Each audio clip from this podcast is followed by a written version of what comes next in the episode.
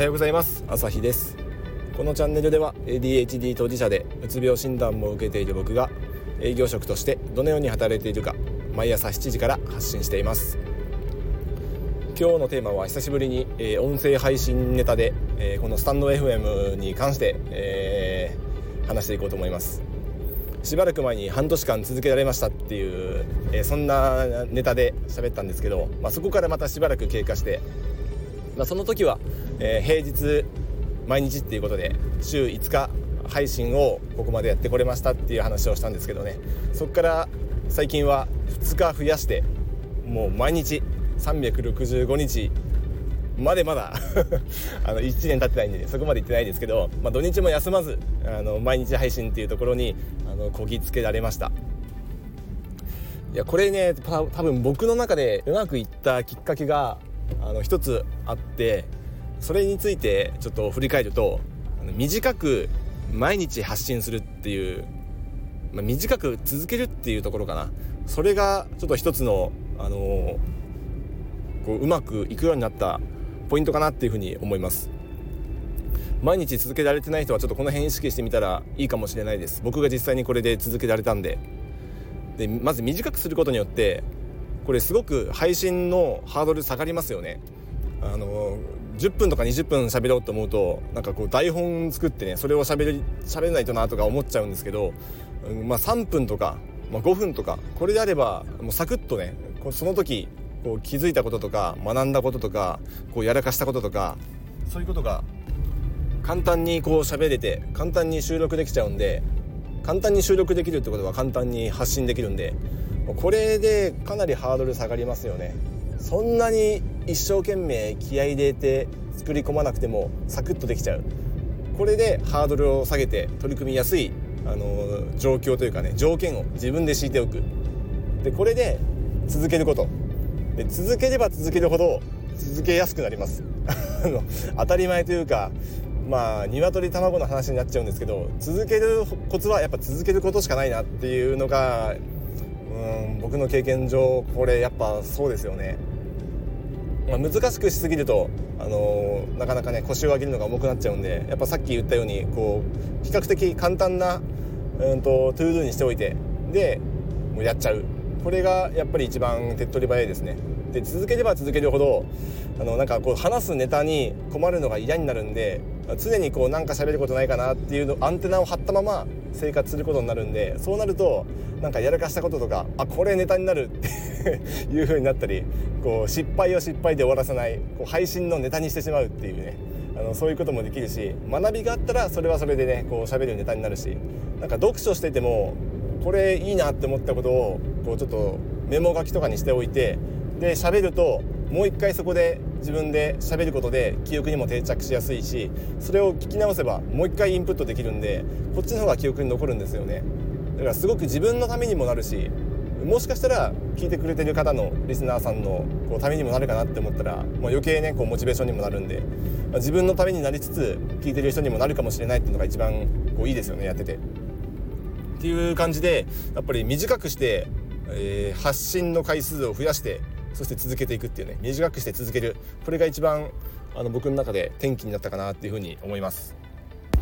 それで今となってはもうこの公開予約のストックがもうほぼほぼ2週間分あります。これすごくないですか？自分で言うのもあれですけど。2週間分貯めておいたらそうそう途切れないですよね。年末年始、えー、休んだとしてもお盆休み取ったとしてもゴールデンウィークで休んだとしてもいや2週間休むことって日本人そうそうないですよね。てかそんな休めないですよね。万が一なんか体調崩しても2週間寝込んでるってそうはないですよね。だからここまで来たらそう簡単には毎日配信途切れないかなと思ってるんでちょっと自信になりますね。公開予約の設定欄がずらっと並んでいる。これはかなり自信になります。ちょっと皆さんもなんかこうねこの辺何でもいいからとりあえず予約設定しまくったらあの多分元気出るんで。なんかこう終われなくて済むんですよね。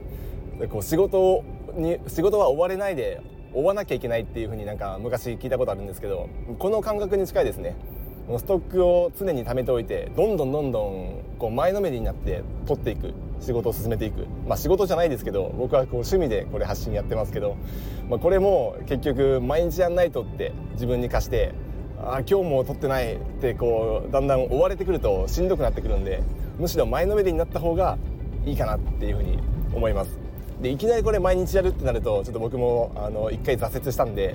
とにかくあのハードルを下げて下げて毎日じゃなくて、うんと、週1とか週2とかでだんだんあの頻度を上げて週3とか平日だけとかにしてで最後毎日まで持ってこれたら一番いいかなっていうふうに思いますね。まこの辺はね自分のこうペースとかあの自分なりに考えて設定していったらいいかなと思うんですけどだんだんクリアできると自分にも自身のこうなんかこう自信になるんでね、えー、いいですねやっぱり。なんか目標を設定してそれに向かっていく感じとかあのやっぱり楽しいんで。でこうやって振り返ったらこれがきっかけだったかなとかっていうのはねやっぱりいろいろ振り返って学びになったりこれ結構他でも応用が効くかなって思ったりするんでなんか習慣化の法則ってやっぱり結構本質的なところは全部一緒だったりするんで、まあ、短くしてサクッとするっていうでそれでとにかく毎日続けるってなるとこうね習慣化しやすいっていうのはこれ多分何事も同じかなと思うんで筋トレとかねダイエットとかなんか読書とか瞑想とか全部そういうのもうんこの辺本質は一緒かなと思うんで再現性が高まってきますよね。こういうなんか人生の本質についなんかつながってくる感じがやっぱりいいなっていうふうに思いました。特に僕みたいな ADHD の人はこの脳内マジカルバナナと 言われるようなこう次から次にねこううん考えることがこう脱線していったりあのつながっていってこれといえばそういえばこれもそうだなとかっていう風に喋ってると3分で終わらせようと思ってたはずがこうやって5分を超え7分を超えっていう風になってくるんでどっちかっていうと ADHD の方には向いてるんじゃないかなって思いますね。編集する必要もほとんどないしほとんど僕も一発撮りでこれやってるんでたまに自分であれうまく喋れてないかもと思って聞き直してなんか変だなってもう一回撮り直すことはありますけどまあでもただねこう喋ってればいいだけなんで動画編集とかしなくていいし楽ですよね、まあ、続けるっていう意味でこう文章も書かなくていいテキストにしなくてもいい動画を編集しなくてもいい音声って一番やりやすいかなと思うんで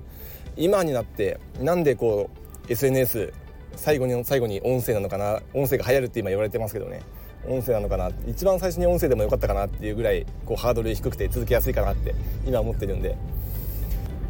まあこれからもガンガン発信していきますんで 引き続きもしよければ聞いてもらえたら嬉しいです。